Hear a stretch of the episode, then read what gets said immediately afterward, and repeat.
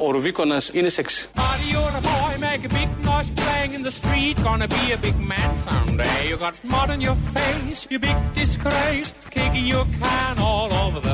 Ο Ρουβίκονας είναι σεξ.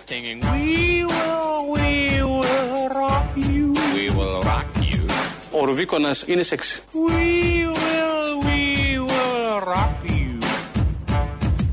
Επαναλαμβάνω, ο Ρουβίκονας είναι σεξ. Τι παίζει, κάτι παίζει όπως έχετε καταλάβει. Είναι ο Χρυσοχοΐδης αυτός, ο οποίος έδωσε συνέντευξη χθες βράδυ, μίλησε για τον Ρουβίκονα και τον χαρακτήρισε σεξι. Είναι και η μέρα βέβαια τέτοια σήμερα που δέχεται τέτοιους χαρακτηρισμούς. Νομίζω ο χαρακτηρισμός έγινε μετά τις δώδεκα το βράδυ, οπότε είχαμε μπει στη δεκάτη τετάρτη Φεβρουαρίου, τη μέρα των ερωτευμένων. Αλλά κάνει μια εντύπωση όταν ακούς από τον Χρυσοχοΐδη να λέει ότι ο Ρουβίκονας είναι σεξι. Δεν είπε μόνο αυτό ο Χρυσοχοΐδης που παραπέμπει στη μέρα και πατάει ακριβώς το πνεύμα της μέρας, αλλά μίλησε και για την δημοκρατία. Σε έξι μήνες μέσα έχουν γίνει πολύ σημαντικά πράγματα τα οποία κατ***μουν τη δημοκρατία μας.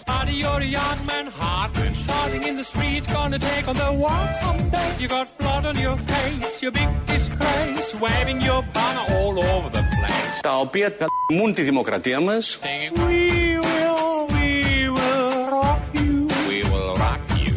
Κατ***μουν τη δημοκρατία μας.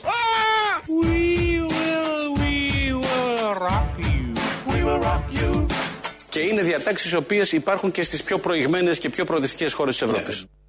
Και εκεί γίνεται αυτό με τη δημοκρατία, δηλαδή. Δεν γίνεται μόνο εδώ, όπως λέει ο Μιχάλης Χρυσοχοΐδης, γίνεται και στις άλλες χώρες, γιατί δεν είναι αποκλειστικό προνόμιο των Ελλήνων να παίζουν με αυτόν τον τρόπο και να έχουν αυτή τη σχέση με τη δημοκρατία. Και τα δύο αυτά ήταν μοντάζ, δεν τα είπε έτσι. Δεν θα έλεγε ποτέ σεξι τον Ρουβίκονα. Έλεγε ότι έχει δικογραφίες ο Ρουβίκονας που είναι σε εξέλιξη. Από τη λέξη εξέλιξη αφαιρέσαμε τη μεσαία συλλαβή και έμεινε το εξ και το ι και έγινε σεξι. Από τις δικογραφίες στο τελικό σίγμα κτλ. Αλλά είναι ωραίο να ακούσει τον Υπουργό Προστασίας του Πολίτη, το συγκεκριμένο Υπουργό, να λέει για το συγκεκριμένο Ρουβίκονα ότι είναι σεξι και ειδικά αυτή τη μέρα. Αυτά ήταν μοντάζ, έτσι, για αρχή, για να ζεσταθούμε. Αυτό που ακολουθεί δεν είναι μοντάζ. Εμένα με θεωρούν ακραίος, με θεωρούν ακραίο, ενώ αν τους προκαλέσω και τους πεις πείτε μου κάτι ακραίο που έχω πει, έχω κάνει, δεν έχω να πω απολύτως τίποτα. Αν τους προκαλέσω και τους πεις πείτε μου κάτι ακραίο που έχω πει, έχω κάνει, δεν έχω να πω απολύτως τίποτα. Αλλά με θεωρούν ακραίο για δύο λόγους. Έναν, σε έναν έχουν τελείως άδικο, σε έναν έχουν εν μέρει δίκιο. Το τελείως άδικο είναι οι ιδέες μου. Οι ιδέες μου δεν είναι, ποτέ δεν ήταν. Βέβαια.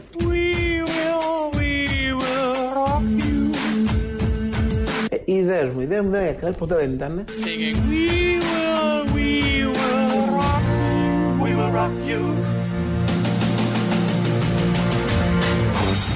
Απλώς είναι στην Ελλάδα όπου η αριστερά ήταν περίπου αγία, η αμφισβήτηση της αγιότητάς της ήταν από μόνη της ακραία. Ναι, αυτό. Γιατί πίσω πάει το εκρεμές πάρα πολύ αριστερά, οπότε το ακραίο τελικά μπορεί να ήταν κεντρός άλλη χώρα. Δηλαδή τι μας είπε εδώ Άδωνης? Ότι πρώτον ο ίδιος δεν είναι ακραίος. Φαντάζομαι όλοι το δεχόμαστε. Δεύτερον, οι ιδέες του δεν είναι ακραίες. Και αυτό το δεχόμαστε, δεν έχουμε και παραδείγματα, δεν μπορούμε να θυμηθούμε τίποτα. Κυρίως τις τελευταίες δεκαπέντε μέρες δεν έχει πει τίποτα ακραίο. Και το τελευταίο ότι είναι κεντρός. Σύμφωνα με αυτά που συμβαίνουν και επειδή η αριστερά έχει πάει πολύ αριστερά, για όλα αυτά η αριστερά, ακόμη και για τις όχι και τόσο ακραίες δηλώσεις του Άδωνη, σύμφωνα πάντα με τον ίδιο, φταίει πάντα η αριστερά, όχι η ιδεολογική ηγεμονία, το εκρεμές που είχε πάει πολύ αριστερά. Το κρατάμε αυτό, αμοντάριστο ήταν όπως ακριβώς το είπε και ξαναγυρίζουμε πάλι στο κλίμα της μέρας. Υπάρχει αυτός ο αστυνομικός ο οποίος έκανε έντεκα ληστείες. Θα έχετε μάθει για αυτή την είδηση. Με το περίστροφό του, το υπηρεσιακό, έκανε τις ληστείες. Φαντάζομαι, χωρίς να φοράει τη στολή του αστυνομικού, δεν έχω εντρυφήσει στην είδηση. Μπορεί και με τη στολή, λεπτομέρεια. Έχει κάνει πάντως έντεκα ληστείες, έχει συλληφθεί. Θα πάει μέσα, δικαστήρια και όλα τα υπόλοιπα. Για το συγκεκριμένο θέμα, ρωτήθηκε το πρωί στο Γιώργο Παπαδάκη, ήταν ο Στράτος Μπαλάσκας, ο συνδικαλιστής των αστυνομικών, ο οποίος πολλά θα μπορούσε να πει για τον συνάδελφό του που παρανόμησε και ε, γενικότερα έχει ξεφύγει από τους υπόλοιπους αστυνομικούς που προσφέρουν έργο στην κοινωνία και και και και διάλεξε να πει αυτό. Κοιτάξτε να δείτε, εγώ ρώτησα για την εξωτερική του εμφάνιση. Πήρα τηλέφωνο και ρώτησα για την εξωτερική του εμφάνιση και μου είπαν ότι είναι όμορφος. Είναι όμορφος. Τι σημαίνει αυτό? Τι θα σημαίνει? Μου πείτε τώρα γιατί το λες Μπαλάσκα αυτό. Γιατί όταν είσαι όμορφος και είσαι και αστυνομικός, να το ακούν και οι συνάδελφοι, και πας φυλακή, περνάς ωραία. Θα περάσει πάρα πολύ ωραία μέσα στη φυλακή. Τι εννοείται τώρα, αυτό που λέτε είναι σοκαριστικό. Θα περάσει πάρα πολύ ωραία. Αυτό που λέτε είναι σοκαριστικό. Τι σοκαριστικό Μπαλάσκα το λέει. Έχει πει άπειρα ο Μπαλάσκας τέτοια. Ακόμη και για τους συναδέλφους του, με χυδαίο τρόπο καταφέρεται για να δείξει ότι διαχωρίζει τη θέση του από τον κακό αστυνομικό που παρανόμησε, ενώ όλοι οι υπόλοιποι είναι μια χαρά. Δεν το είπε μόνο μια φορά, το είπε άλλες δύο. Να το ξέρουν οι συνάδελφοι που οραματίζονται ότι μπορούν να πάρουν το υπηρεσιακό τους όπλο και να κάνουν παράνομες πράξεις, ότι θα πάνε φυλακή. Θα λειτουργήσει ο νόμος, θα λειτουργήσει η ελληνική δικαιοσύνη και εκεί που θα πάνε θα τους περιμένουν χίλιοι ποινικοί να περάσουν όμορφα. Καλός ή κακός.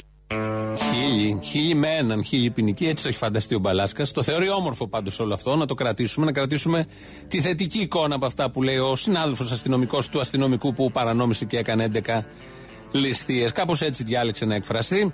Αυτός ο τρόπος του ήρθε. Σας λέω, το είπε μία-δύο, θα ακούσουμε και μία τρίτη στην πορεία, αφού ακούσουμε τις επιτυχίες της αστυνομίας, γιατί υπάρχουν πολλές επιτυχίες της αστυνομίας. Σε αυτές, σε μία από αυτές, αναφέρθηκε χτες βράδυ ο Μιχάλης Χρυσοχοΐδης. Η αστυνομία τον τελευταίο καιρό έχει τεράστιες επιτυχίες. Προχθές έπιασε χίλια διακόσια κιλά καστακό.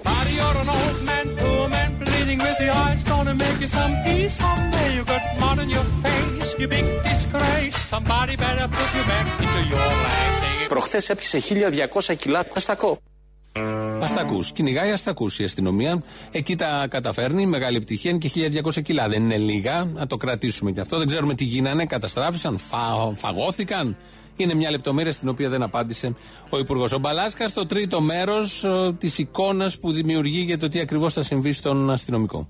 Δεν υπάρχει αστυνομικός ο οποίος περνάει στην, αντίπορη, στην αντίπερα όχθης, μπαίνει στη μαύρη, στη μαύρη όψη του φεγγαριού, περνάει στους πελάτες μας, γίνεται παράνομος, γίνεται ληστής, γίνεται οτιδήποτε και να πάει στη φυλακή και να μην τον περιμένουν όλοι με ανοιχτές αγκαλιές να τον υποδεχτούν. Και ό,τι πάθει, καλά να το πάθει. Εδώ εμένα είναι... δεν με ενδιαφέρει. Έχουμε εδώ θέματα, όπως έχετε καταλάβει.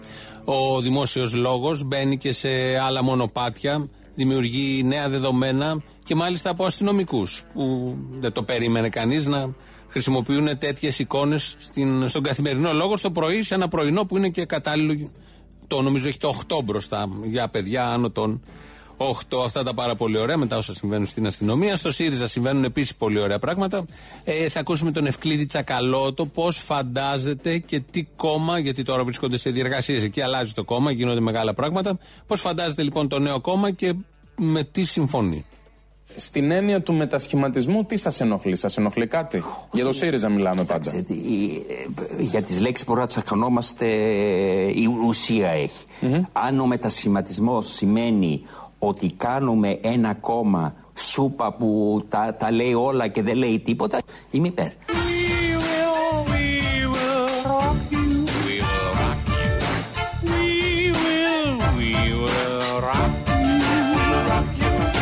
Ότι κάνουμε ένα κόμμα σούπα που τα, τα λέει όλα και δεν λέει τίποτα, είμαι υπέρ. Είναι υπέρ. Είναι υπέρ της σούπας. Γενικώς η σούπα, οι σούπες αυτή την εποχή είναι πολύ χρήσιμες για λόγους που καταλαβαίνει ο καθένας. Είναι και οι Ιοι, οι Κινέζοι και οι άλλοι. Οπότε μια σούπα, είναι και σιριζόσουπα, κάτι καλό μπορεί να προσφέρει. Ο Μιχάλης Χρυσοχοΐδης, επειδή είπαμε τη λέξη προσφέρει, είναι της προσφοράς. Ξαναγυρίζουμε στον Υπουργό Δημοσίας Τάξης και Προστασίας του Πολίτη, ο οποίος Μιχάλης Χρυσοχοΐδης είχε αποτραβηχθεί κάποια χρόνια, έζησε τη δική του έρημο. Το ίδιο παλιότερο Σαμαράς έλεγε ότι είχα μείνει στο σπίτι και κοιτούσα τα ταβάνια. Εκεί λοιπόν είτε με τα ταβάνια είτε με την έρημο γίνονται καλύτεροι πολιτικοί και επανακάμπτουνε μετά και μπαίνουν στο Υπουργείο και αρχίζουν να εφαρμόζουν δράσεις πολύ αποτελεσματικές, πολύ ωραίες, πολύ δημοκρατικές. Βλέπουν σεξι το Ρουβίκονα και όλα τα υπόλοιπα. Γιατί τα κάνει όλα αυτά ο Χρυσοχοΐδης? Όταν έμαθα την είδηση ότι επιστρέφετε στο Υπουργείο Δημόσιας Τάξης για τέταρτη φορά, αναρωτήθηκα ποιο είναι το στίχημά σας, δηλαδή γιατί μετά από όλα αυτά γυρίζετε, τι θέλατε? Κοιτάξτε, εμείς, ε, εγώ ανήκω σε μια γενιά πολιτικών η οποία έχει πά, πάρει πάρα πολλά πράγματα από την πολιτική, αλλά έχει δώσει και πολλά. Αισθάνομαι λοιπόν ότι, και σας το λέω εξομολογητικά, ότι χρωστάω. Ότι έχω να δώσω πάρα πολλά πράγματα. Oh, oh, oh. Χρωστάω πολλά πράγματα στην κοινωνία, στους πολίτες. Oh, oh, oh. Και βέβαια η συνάφειά μου η πολιτική με τον Κυριάκο Μητσοτάκη, διότι έχουμε καταρχήν τουλάχιστον τις ίδιες απόψεις σε ό,τι αφορά το θέμα της ασφάλειας. Τυχαίο! Δεν νομίζω. Έχουν τις ίδιες απόψεις στο θέμα της ασφάλειας. Αν και είναι σοσιαλδημοκράτης ο Μιχάλης Χρυσοχοΐδης, το έλεγε συνέχεια και το λέει συνέχεια στις συνεντεύξεις του τώρα τελευταία. Και αυτό το έχει ξαναπεί στην Όλγα Τρέμι πριν περίπου είκοσι ημέρες, ότι χρωστάει. Νιώθει ότι μας χρωστάει και γι' αυτό ξαναμπήκε στην πολιτική, ξανά στο συγκεκριμένο Υπουργείο για να μας ξεχρεώσει αυτά που μας χρωστάει. Αυτός το νιώθει. Εμείς γιατί δεν το νιώθαμε όλο αυτό? Μην του τη χαλάσουμε, αφού έχει τέτοια προσφορά, έχει τέτοια διάθεση προσφοράς και τέτοια προσφορά, να την δεχτούμε, πόσο μάλλον που συνοδεύεται με τον Κυριακό. Είναι μια εποχή που νομίζω είναι όμοια με την μεταπολίτευση. Η μετάβαση δηλαδή στην κανονικότητα. Και σήμερα πια υπάρχει μια αναζήτηση της κανονικότητας. Ε, λοιπόν, σε αυτή την κανονικότητα δήλωσα παρόν με τον Κυριάκο Μητσοτάκη. Αυτό να κρατήσουμε. Ότι έχουμε κανονικότητα, έχει έρθει κανονικότητα, εφτά οχτώ μήνες πόσο κλείνουμε τώρα. Και ε, σε αυτή την κανονικότητα έχει δηλώσει παρόν, επειδή νιώθει ότι μας χρωστάει, ο Μιχάλης Χρυσοχοΐδης. Είναι τα ευχάριστα, είναι αυτά που βγήκαν από τη χθεσινοβραδινή συνέντευξη, δεν ξέρω αν την είδατε. Πάντα όταν μιλάει ο Μιχάλης Χρυσοχοΐδης είναι είδηση, γιατί είναι πολύ ιδιαίτερος υπουργός, έχει επιτυχίες, είναι επικεφαλής σε έναν πολύ ευαίσθητο τομέα. Οπότε τον παρακολουθούμε με μεγάλο ενδιαφέρον. δύο έντεκα δέκα ογδόντα οκτακόσια ογδόντα είναι το τηλέφωνο επικοινωνίας. Σας περιμένουμε πολύ μεγάλη χαρά. Να πείτε και εσείς αν χρωστάτε, τι χρωστάτε και πώς θέλετε να το ξεπληρώσετε και πάνω σε ποιους να το ξεπληρώσετε. Αν βρίσκεται σε έξι στο Ρουβίκονα ή αν βρίσκεται οτιδήποτε άλλο σε έξι, είναι και μέρα σήμερα ιδιαίτερη. Βέβαια, αυτά που θα πείτε σήμερα θα παίξουν από Δευτέρα και μετά. Οπότε, για να ξαναγυρίσουμε στο κλίμα της μέρας, να ακούσουμε το σχετικό. Ο Ρουβίκονας είναι σε έξι.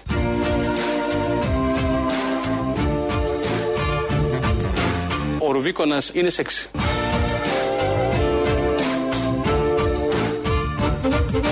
Επαναλαμβάνω, ο Ρουβίκονας είναι σεξ.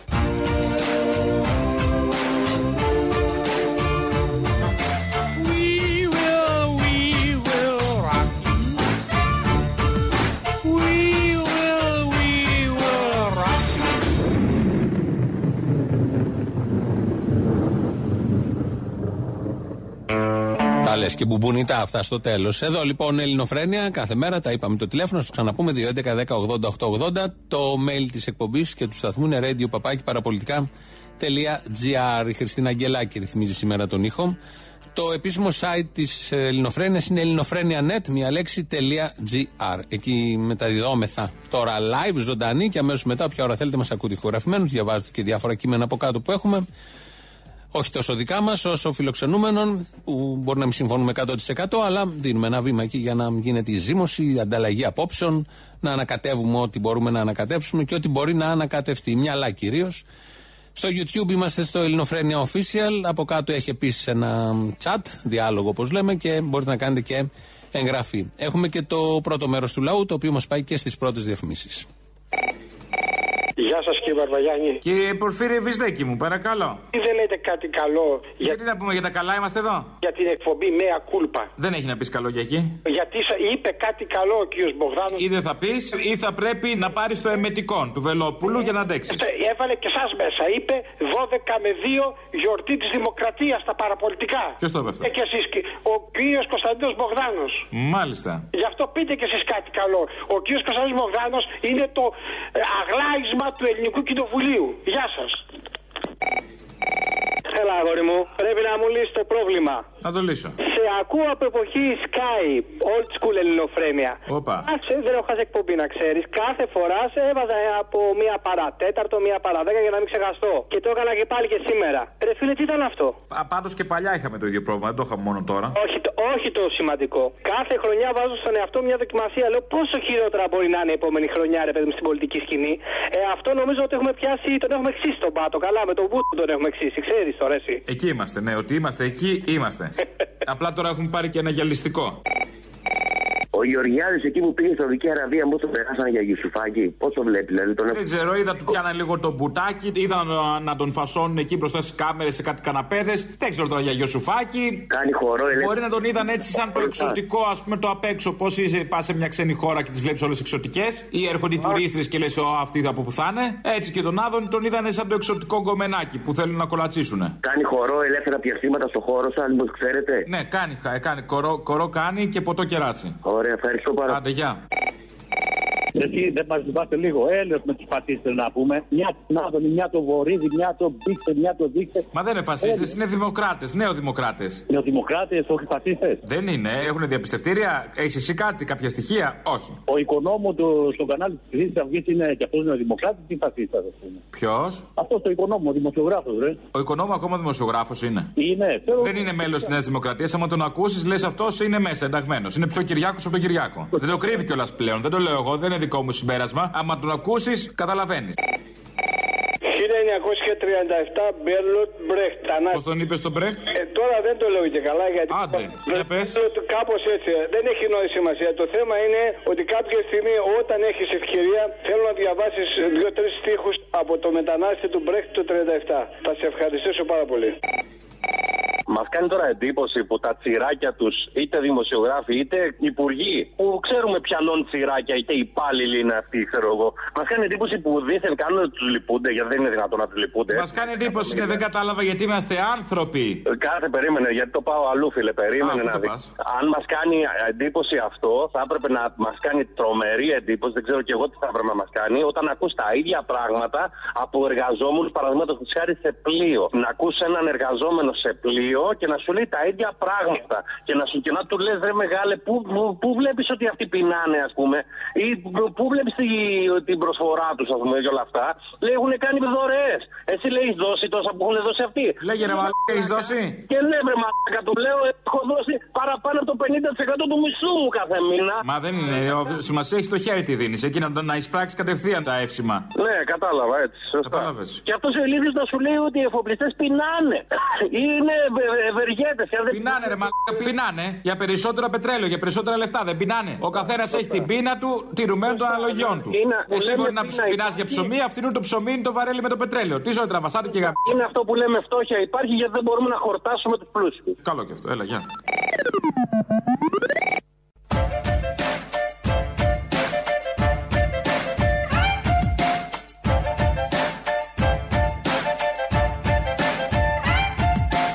Σε έξι μήνες μέσα έχουν γίνει πολύ σημαντικά πράγματα τα οποία κατ***μουν τη δημοκρατία μας. Μπράβο! Ε, η δημοκρατία τα ήθελε. Πρέπει να τα πούμε και αυτά γιατί πάντα σε αυτά φταίει και η δημοκρατία. Φταίει και το, το άλλο, το απέναντι, οι άλλοι απέναντι, βάλτε ό,τι θέλετε. Οπότε η δημοκρατία έτσι όπως πήγαινε τα ήθελε και βρέθηκε ο κατάλληλος υπουργός που βγήκε από την έρημό του και επειδή νιώθει ότι μας το χρωστάει και έκανε αυτό που έπρεπε να κάνει στην δημοκρατία. Οι φράσεις των ημερών είναι του Άδωνη να φύγουν, να φύγετε δεν σας θέλουμε προς τους πρόσφυγες μετανάστες, του Βορύδη όλοι μέσα επίσης για πρόσφυγες μετανάστες, αλλά αυτά τα λένε για τους ξένους. Οκ, okay, μπορεί να πει κάποιος. Εδώ έχουμε το Μαρκόπουλο, το βουλευτή του Πειραιά της Νέας Δημοκρατίας και συνάδελφο δημοσιογράφο κι αυτόν, ο οποίος χρησιμοποιεί μια έτσι πολύ ωραία φράση με, με ωραίο τρόπο την έχει εκφέρει, αλλά αναφέρεται σε Έλληνες. Παρακολούθησα χθες τη συνέντευξη του Μιχάλη του Χρυσοχοΐδη, ήταν διαφωτιστική και μάλιστα μίλησε για μια φάση που ολοκληρώθηκε και θα πάμε και σε επόμενη. Και στο Vox του Ρουβίκονα να Για μένα άβατα δεν υπάρχουν. Το Vox είναι το στρατηγείο του. Για μένα άβατα δεν υπάρχουν. Το παλιό ωραίο Vox που πηγαίναμε νέοι. Το Vox ήταν εξαιρετικό. Και βλέπαμε μπορούμε εμείς να πάμε τώρα να πούμε τον καφέ μας εκεί ή να πάμε για μια δράση πολιτισμού? Δεν υπάρχει. Ανεξάρτητο αυτόνομο κρατήδιο των εξαρχείων δεν υπάρχει. Και θα το καταλάβουν αυτοί οι κύριοι. Τελειώνει ο υπουργός το θέμα εξαρχείων. Θα πρέπει να τους τελειώσουμε. Έτσι, ωραία. Οπότε τελειώνουμε με τους Έλληνες. Ναι, είναι του Ρουβίκονα, αλλά είναι Έλληνες όμως όπως ξέρουμε. Καθαροί Έλληνες σαν όλους μας.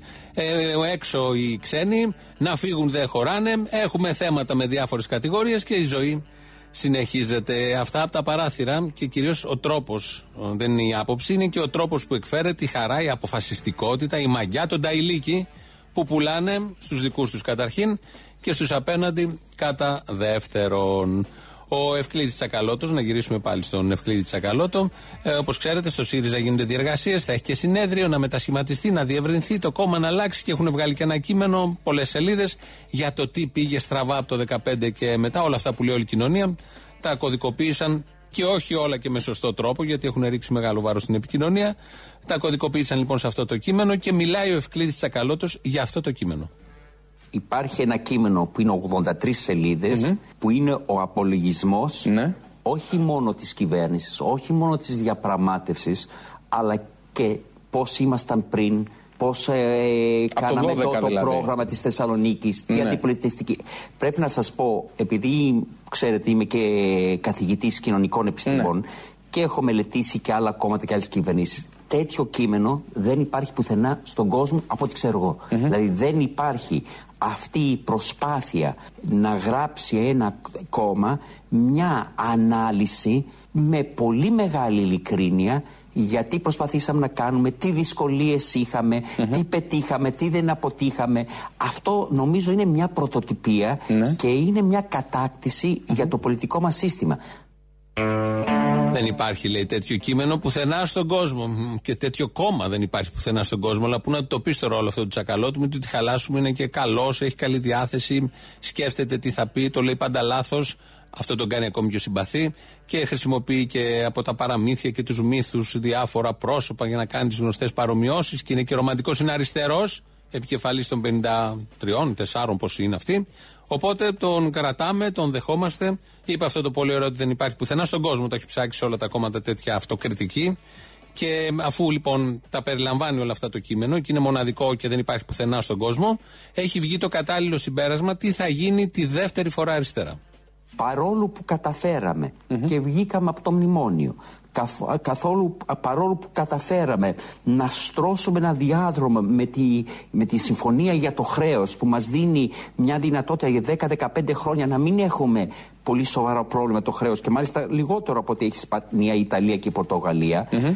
και μόλις γίνει και δεύτερη φορά αριστερά, πάλι θα υπάρχουν συσχετισμοί δύναμη, mm-hmm. πάλι θα υπάρχει η Ευρωπαϊκή Ένωση, πάλι mm-hmm. θα υπάρχει το ΔΝΤ. Μα διαλέξαμε και την πρώτη φορά αριστερά για να μην έχουμε δουνουτού και τέτοιου τύπου Ευρωπαϊκή Ένωση μες στα πόδια μας για να επιβάλλει μνημόνια και να επιβάλλει φόρους. Αν και τη δεύτερη φορά αριστερά που έρχεται, φαίνεται, θα έχουμε πάλι το δουνουτού και πάλι την Ευρωπαϊκή Ένωση με αυτόν τον τρόπο, γιατί να έχουμε και δεύτερη φορά αριστερά? Μήπως την τρίτη φορά εκεί ακυρώνονται και μηδενίζονται όλα? Ένα ερώτημα αδαούς. Έχει έρθει η ώρα να ακούσουμε το δεύτερο μέρος του λαού. Ακολουθεί αμέσως τώρα. Έλα με Αποστόλη, όλη την ώρα πλάτη για τουαλέτα, άιντε! Δεν κατάλαβα, μπορεί να χεστούμε. Λοιπόν, άκου τι σας πω, εμείς είμαστε... από τους πρόπεδες της γης, κατακτητές της κορυφής, εγώ θα σου πω, με τη σημαία μας ψηλά, ους! Εμείς, από τους πρόπεδες της γης, κατακτητές της κορυφής, με τη σημαία μας ψηλά. Όχι, ότι... θα μου πεις τι θες, δεν θα μου πει μαντόκι ο Ρέμος. Όχι, εγώ θα σου πω τι θέλεις. Άκου να σου πω δικτάκτορε, σταμάτα λίγο. Όχι. Ε, εμείς στον πλανήτη είμαστε πιο πολλοί. Μπορούμε να κάνουμε ένα δαφνί και να τους παρακολουθούμε και έναν ένα να πάμε να τους κλείσουμε μέσα. Όχι μόνο στην Ελλάδα. Αλλά και στον κόσμο. Συμφωνείς? Όχι. Γιατί? Γιατί έτσι μπορώ να διαφωνήσω. Δημοκρατία δεν έχουμε. Θέλω να διαφωνώ. Εντάξει, βρε αυτούς τους τρέλους που μας κυβερνάνε σε όλο τον πλανήτη. Πρέπει να τους κλείσουμε μέσα στο δαφνί.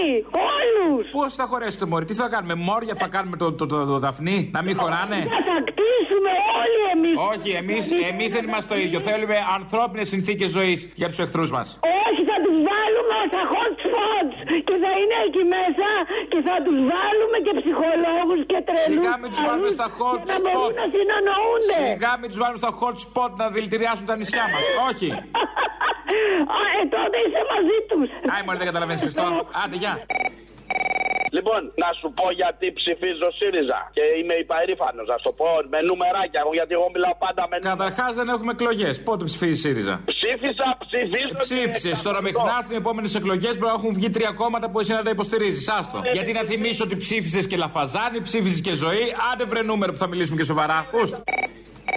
Έλα, γορί μικροτούτουνος από Ηράκλειο. Oh. Ε, έλα, ρε. Γιατί ρε γαμό, το άκου τι θα πω.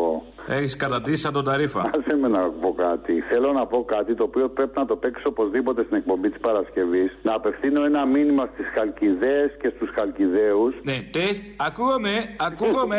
Χαλκιδαίοι και Χαλκιδαίες. Τώρα λέγε. Χαλκιδαίες και Χαλκιδαίοι. Κάντε τους sold out. Κάντε τους sold out. Να κάτσετε και στο δρόμο. Δεν ξέρετε, όποιοι δεν πάτε, τι θα χάσετε. Πεζόδρομος είναι, οπότε κομπλέ είναι και. Ωραία, βγάλτε και έξω. Χαλκιδαίες και Χαλκιδαίοι. Το ξαναλέω. Να πάτε όλοι, όλοι και στον πεζόδρομο αν είναι, δεν πειράζει. Ελάτε με ό,τι φοράτε. έτσι, μ' αρέσει. Έτσι που θα έλεγε και ο Μακαριστός, να πιάσω και εκκλησιαστικό κομμάτι. Έλα, γεια. Σας ακούω από το Δεκέμβριο του δεκατέσσερα και πραγματικά σας απολαμβάνω. Ε, μία πρόταση ήθελα να κάνω, έτσι μια ιδέα που είχα για την εκπομπή σας. Αν μπορείτε τις Πέμπτες ή ξέρω εγώ μια μέρα μέσα στην εβδομάδα να κάνετε κάποιες αφιερώσεις. Ας πούμε, αφιέρωμα σε άτομα, ιστορικά, καλλιτέχνες ή κάποιες ε, σημαντικές στιγμές, ας πούμε, στην ιστορία είτε της Ελλάδας είτε του κόσμου. Γιατί πραγματικά μέσα από εσάς έχω μάθει καινούργια πράγματα και μερικές φορές, ας πούμε, έχετε και άτομα τα οποία είναι και παράδειγμα προς μίμηση για τον ηρωισμό τους, για τη στάση τους στη ζωή. Και πιστεύω ότι ο κόσμος το χρειάζεται αυτό. Χρειάζεται ωραία παραδείγματα που φαίνεται. Και κάτι σαν αφιέρωμα, κάτι σαν ντοκιμαντέρ, ας πούμε, που το συζητάτε, ας πούμε, με το Θήμιο. Μια πρόταση κάνω. Εντάξει, έχετε κι εσείς φυσικά ιδέες για την εκπομπή σας, τι μπορείτε να κάνετε κλπ. Αλλά αυτό πραγματικά εγώ θα το εκτιμούσα ιδιαίτερα. Ναι.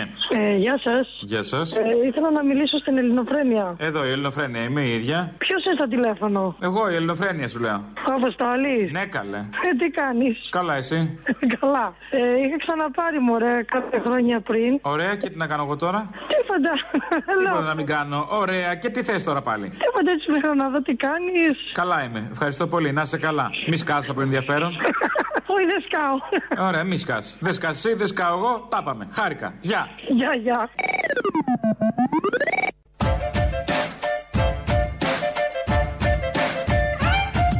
Ο Ρουβίκονας είναι σεξ.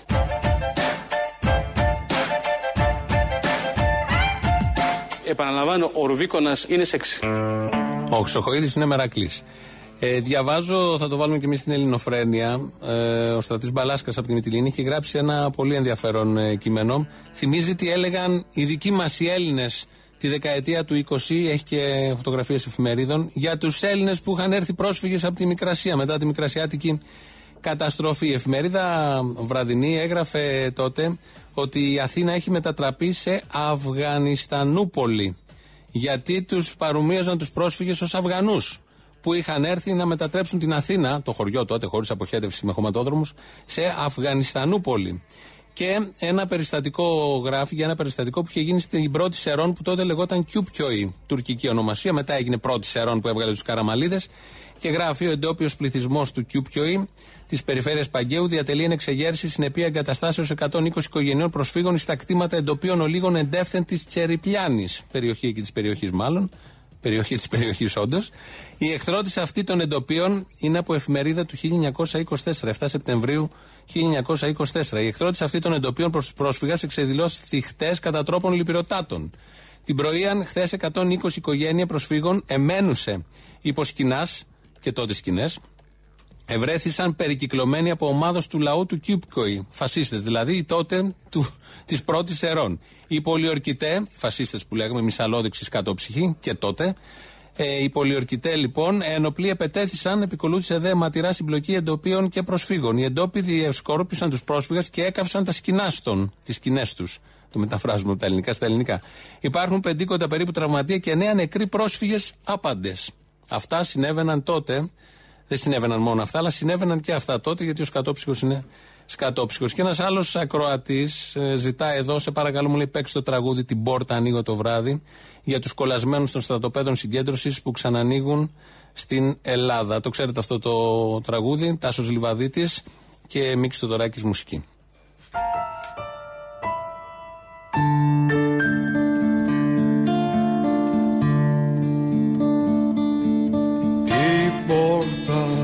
Ανοίγω το βράδυ, τη λάμπα κρατώ ψηλά, να δούνε της γης οι θλιμμένοι, να έρθουνε να βρουν συντροφιά.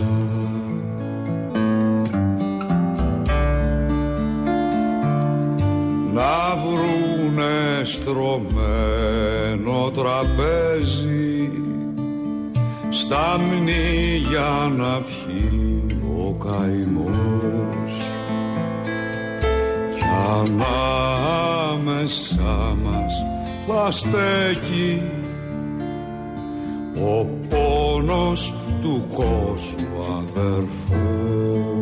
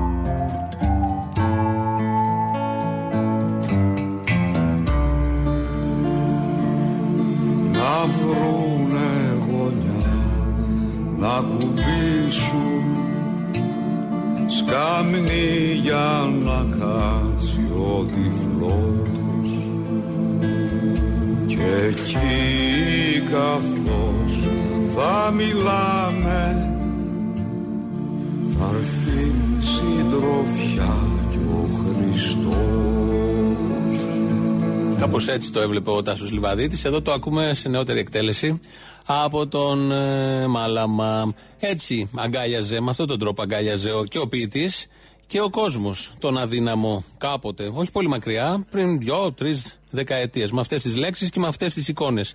Οι πρώτες λέξεις από το ποίημα αυτό, την πόρτα ανοίγω το βράδυ, να δούνε τις γης οι θλιμμένοι, ε, νομίζω περιγράφει ακριβώς την διάθεση του κόσμου.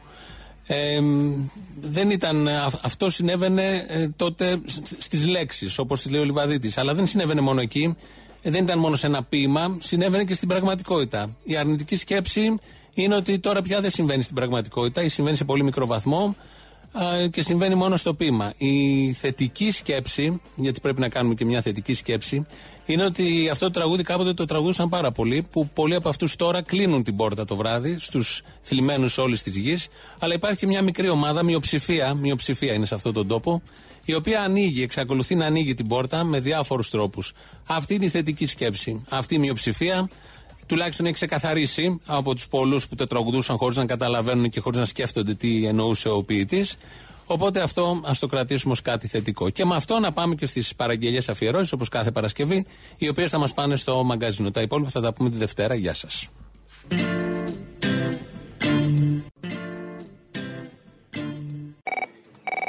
Μια αφιέρωση για την Παρασκευή θέλω να ζητήσω. Με αφορμή το Όσκαρ που πήρε ο Χοακίν Φίνιξ για τον Τζόκερ, βάλε ρε εσύ τις δηλώσεις του Μπαλάσκα που έλεγε ότι η νομοθεσία έχει μπει για άλλου είδους ταινίες. Και βάλε τον Τόνι Άντονι από το ίσο το τέρι μου να λέει ο Αράπης άργησε μια μέρα και τις ταινίες που είχε γυρίσει. Και την Αλέκα από το Αυστηρός Κατάλληλο να λέει και αυτή τις δικές της ταινίες. Φιλιά στα κολομέρια, γεια. Yeah. Ο τρόπος είναι ένας και μοναδικός. Λέει ο νόμος. Σταματάμε την προβολή της ταινίας, ανοίγουμε ναι. τα φώτα, προβαίνουμε σε έλεγχο των ατόμων και σε περίπτωση που βρίσκονται άτομα τα οποία παραβιάζουν τον νόμο, ο υπεύθυνος του κινηματογράφου και ενδεχομένως και οι γονείς των ατόμων, εάν υπάρχουν, λοιπόν, γιατί αυτός ο νόμος, θέλω να γνωρίζετε ότι έγινε πολύ πιο παλιά, τη δεκαετία του εξήντα, για άλλου είδους ταινίες. Καμπίνα εξήντα εννέα, την ξένια στην Καβαλάρισα... Ο Αράπης άργησε μια μέρα. Το προσεχείρου Φίχτρα μόνος στη Σουηδία ήταν δέκα εβδομάδες στα top δέκα. Για να μην σου πω για το αριστούργημά μου, η Αλέκα παίρνει δέκα που έχει γίνει καλτ. Ναι, ναι. Για άλλου είδους ταινίες ναι, και νομ, νομίζω νοήτο. Έντιμε άνθρωπε, κύριε Παντελή, έχεις κατάστημα κάπου στη γη. Πουλάς εμπόρευμα, βγάζεις λεφτά. Πολλά λεφτά, πολλά λεφτά. Τις Κυριακές πρωί στην εκκλησιά σταυροκοπιέσαι στην Παναγιά. Για τον Μπογδάνο, για τον Γεωργιάδη και τους υπόλοιπους κατόψυχους την Παρασκευή, έντιμε άνθρωπε κύριε Παντελή. Έντιμε άνθρωπε κύριε Παντελή, έχεις και σύζυγο, κόρη παιδί. Μοντέρνα έπιπλα, έγχρωμη τιβή, τρως τροφή, πνευματική. Μάκρυ από κόμματα μη βρεις μπελά, πάτρις, θρησκεία και φαμελιά. Παρασκευή είναι γιορτή των ερωτευμένων. Θέλω να μου βάλεις τον κύριο Μητσοτάκη στη Θεσσαλονίκη που εξήγηλε διάφορα και ενδιάμεσα Vice Louis Armstrong. Το World for World, πώς το λένε αυτό. Αλλά το γνήσιο βάζεις τη μαλακία που βάζεις καμιά φορά. Η ελπίδα για ένα καλύτερο αύριο φαίνεται πάνω απ' όλα στα αισιόδοξα πρόσωπα των Ελλήνων. I see trees of green, red roses too. Με δύο μονολέξεις δίναμε να σας είπω τη στιγμή αυτήν ότι αναλαμβάνομαι να αναπτύξουμε όλους τους κλάδους της εθνικής παραγωγής.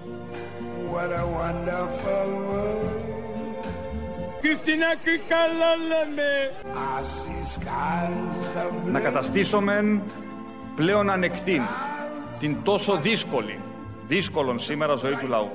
Θα σπρώξουμε την Ελλάδα εις το δρόμο της προόδου και να την καταστήσουμε αγνώριστο. Πω, καύλα.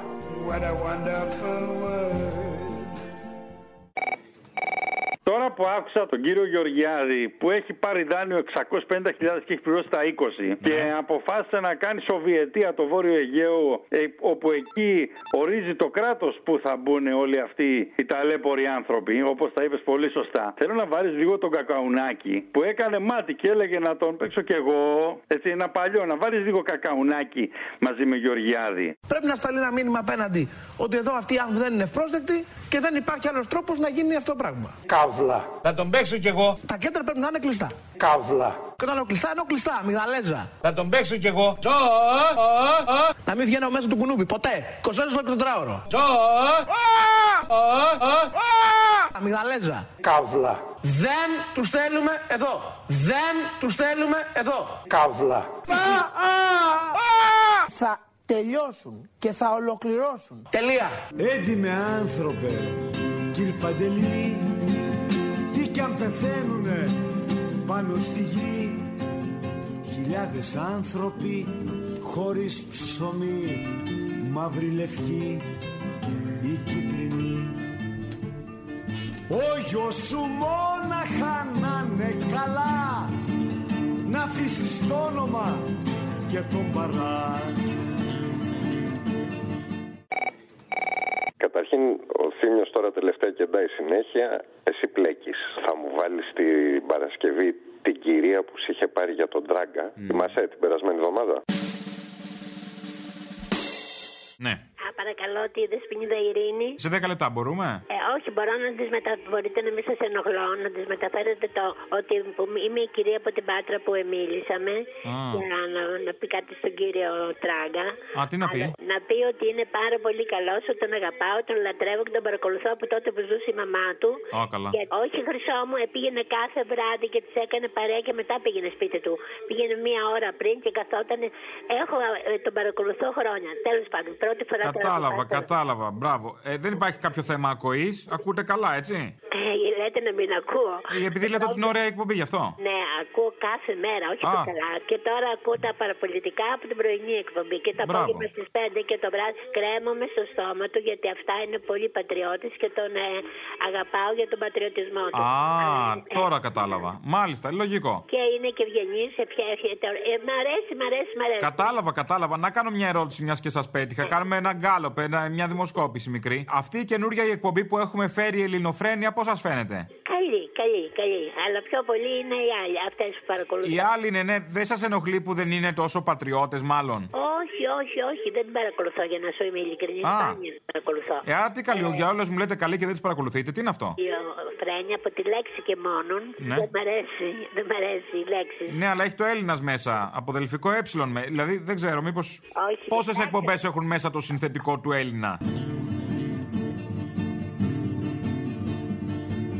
Να σου πω κάτι άλλο θέλω άντε να σου πω. Ε, όχι άντε πάλι, αφού όλα τα θέτει και δεν λέει για την παλιά εποχή που το, το, το δώδεκα, το δεκατρία οι Τούρκοι τι κάνανε που διώξαν τους Μικρασιάτες και όλα τα παράλια της Μικράς Ασίας, γιατί εχθές χειροτονήθηκε εδώ στην Πάτρα, στη Μητρόπολη, ένας από, το, από, από, από τον Παρθολομαίο ήρθε εδώ και ο, ο, χειροτονήθηκε από τον Χρυσόστομο και είπε ότι οι Πατριαρχείο περνάνε πολύ δύσκολα, τους πιέζουν πάρα πολύ. Να σας και κάνω, ναι, κατάλαβα, να κάνω μια ερώτηση. Ναι. Επειδή πατήσατε την Πάτρα, εσείς εκεί στην Πάτρα δεν έχετε προβλήματα που ο δήμαρχος είναι κομμουνιστής? Ο καλά, άστα, δεν, ούτε τον παρακολουθώ, Χρυσό μου. Ούτε τον παρακολουθώ. Δεν έχει πάει την κοινωνία πολλά χρόνια πίσω. Χρυσό μου, δεν τον παρακολουθώ. Εγώ είμαι δεξιά, δεξιότατη. Α, από α γιατί δεν μου το είπατε από την αρχή να καταλάβω. Ναι, και. Ναι, και ο γαμπρός μου ήταν αντιδήμαρχος, αλλά πέθανε από την κακιά αρρώστια. Κατάλαβα, ναι, αλλά δεν έχει δημιουργήσει προβλήματα εκεί πέρα. Κάτι έχει μειώσει, κάτι φόρους έχω ακούσει. Και κάτι και δημοτικά πάρκινγκ έχει φτιάξει, δεν πληρώνει ο κόσμος. Και παράνομα το εξοχικό του σπίτι. Ε, βέβαια, άμα δεν πούμε και αυτό, βέβαια. Αυτό το ξέχασα. Ε, όλα αυτά μαζί πώς το αντέχετε εσείς εκεί. Να σου πω, μήπως είσαι αντίθετος από τον κύριο Τράγκα και με δουλεύεις. Όχι, καλέ, αν είναι δυνατόν. Με τον κύριο Τράγκα μαζί ήμασταν σε κομματικές οργανώσεις. Όχι, ε, γιατί ας πούμε, ε, πριν που σας είχα βρει, ε, μίλησαμε με μια δεσποινίδα Ειρήνη. Ειρηνιό, το Ρινιό, ναι. Είναι αυτού τώρα. Δεν είναι εδώ, σε λίγο, σε πέντε λεπτάκια. Όχι, άκουσα να σου πω. Θέλω να του πεις ότι. Να, να της πεις στις κοπέλες ότι είμαι η κυρία που μιλήσαμε πριν. Ναι, θα το πω. Ε, και λέγομαι. Μάλλον δεν θέλω να πει το όνομά μου πουθενά, να μην ακουστεί γιατί να με σκοτώσουν τα παιδιά μου. Είναι δολοφόνοι, είναι αστυνομικοί, τι είναι. Ναι, ναι, ναι, όχι. Θα μου βγουν με εμάς αυτή την ηλικία. Ασχολείσαι τώρα εσύ. Ποια είναι η ηλικία, ποια είναι η ηλικία σας. Ε, η ηλικία μου ε, τότε που τελείωσα εγώ το σχολείο, το γυμνάσιο εδώ στην Πάτρα. Καλέ τώρα. Να καταλάβεις, ναι. Ε, υπήρχαν μόνο δύο θηλαίων και τέσσερα ρένων. Κατάλαβα, έχει λιγοχώμα το ένα πόδι. Έντιμε άνθρωπε, κύριε Παντελή. Σκεύρωσες, σάπισες στο μαγαζί. Την ότι ξόδεψες και την ορμή. Για τη δραχμή, για το πετσί. Δίπλα σου το όνειρο, η ζωή και το φως. Μαζί στο κουφάρι σου, κλεισμένος εντός. Και το κύριο από την Πάτρα που σου λέει για τα κομμούνια, να πούμε, που έχουν κάνει όλα αυτά που έχουν κάνει. Προηγουμένως είπε ο κύριος εκεί ότι στην Κορέα πάνε οι εφοπλιστές και ρίχνουν τα κεφάλαια τους. Πώς να τα ρίξουν εδώ, όταν με το παραμικρό μια επιχείρηση πάει καλά και μπαίνουν τα κουκούδια στη μέση. Κάνουν απεργίες, πες τα. Α, μπράβο. Και διεκδικούνε, να πούμε, ναι, διεκδικούνε εμείς, δικαιώματα, ξέρω εγώ.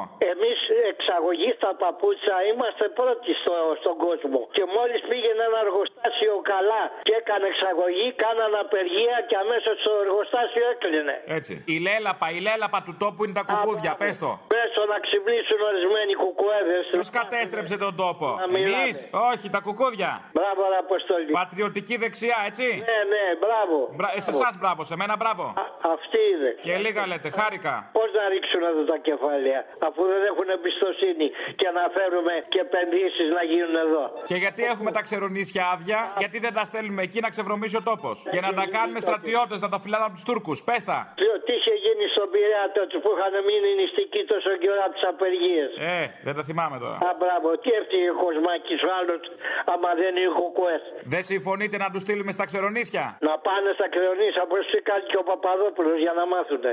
Έτσι. Πήγανε ορισμένοι ένα ποσοστό μικρό και οι άλλοι περνάγανε μια χαρά εδώ πέρα. Μη μου τα θυμίζετε τώρα. Κάτσανε εδώ πέρα για να, για, για, για, για να σπείρουν την ιδεολογία τους. Α, μπράβο. Και τις απεργίες οργανώνανε. Λοιπόν, χάρηκα που τα είπαμε, πάντα έτσι δημοκρατικά να τα λέμε. Να σε καλά, Αποστολάκη. Γεια. Γεια, γεια. Ξέρεις πως δώσανε, κύριε Παντελή, άλλοι τα νιάτα τους και τη ζωή. Να γίνει το όνειρο φέτα ψωμί. Να φας κι εσύ, κύριε Παντελή. Κι εσύ τι έδωσες, κύριε Παντελή. Πες μας τι έκανες σ' αυτή τη γη. Πες μας τι άφησες κληρονομιά που να εμπνέει τη νέα γενιά.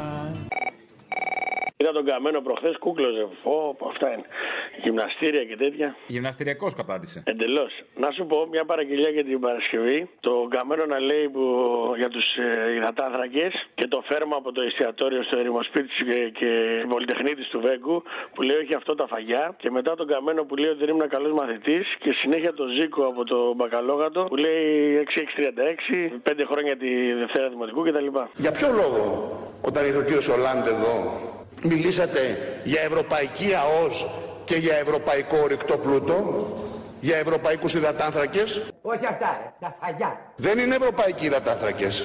Ελληνική είναι η ΑΟΣ και ελληνική είναι η υδατάνθρακες και το φυσικό αέριο. Τίποτα πιο έκλεκτο. Τι μαθητής ήσασταν, καλός μαθητής, άτακτος, ζωηρός? Είμαι τελειόπιτος, τετάρτη δημοτικού. Ήμουν πολύ κακός μαθητής. δεκαέξι χρόνια σχολείο, κύριε Εμμανουήλ, εμένα που με βλέπεις. Μάλιστα, δεκαέξι. Πώς δεκαέξι. Έτσι, δεκαέξι, τέσσερα χρόνια κάθε τάξη. Πέρασα αρκετά μαθήματα. τέσσερα χρόνια σχολείο, κάθομαι πίσω το μυαλό μου και βγαίνω αμέσως, παίρνω και το χαρτί και είμαι ευτυχιούχος. Ισονέρ τότε. πέντε επτά τριάντα πέντε με την πρώτη. έξι οκτώ σαράντα οκτώ. επτά οκτώ πενήντα έξι. Τώρα μαθαίνω το οκτώ εννιά. Όχι, δεν ήμουν καλός μαθητής. Έντιμε άνθρωπε, κύριε Παγγελή, έντρωμε άβουλε, σιφασουλή.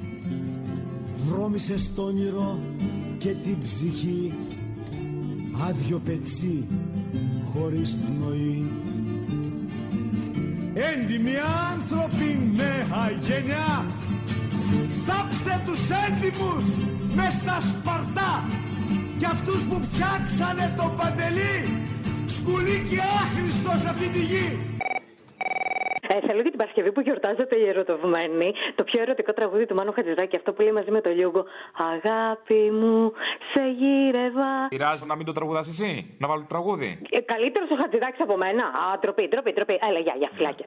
Αγάπη μου, σε γύρευα, σαβή και σε φεγγάρι και στα ψηλά τα σύννεφα σε γύρευα διπλό. Μα ήρθε ο καιρός, ήρθε η βροχή κι η δροσερή σου χάρη. Αγάπη μου, σε γύρεψα γιατί σου ουρανό.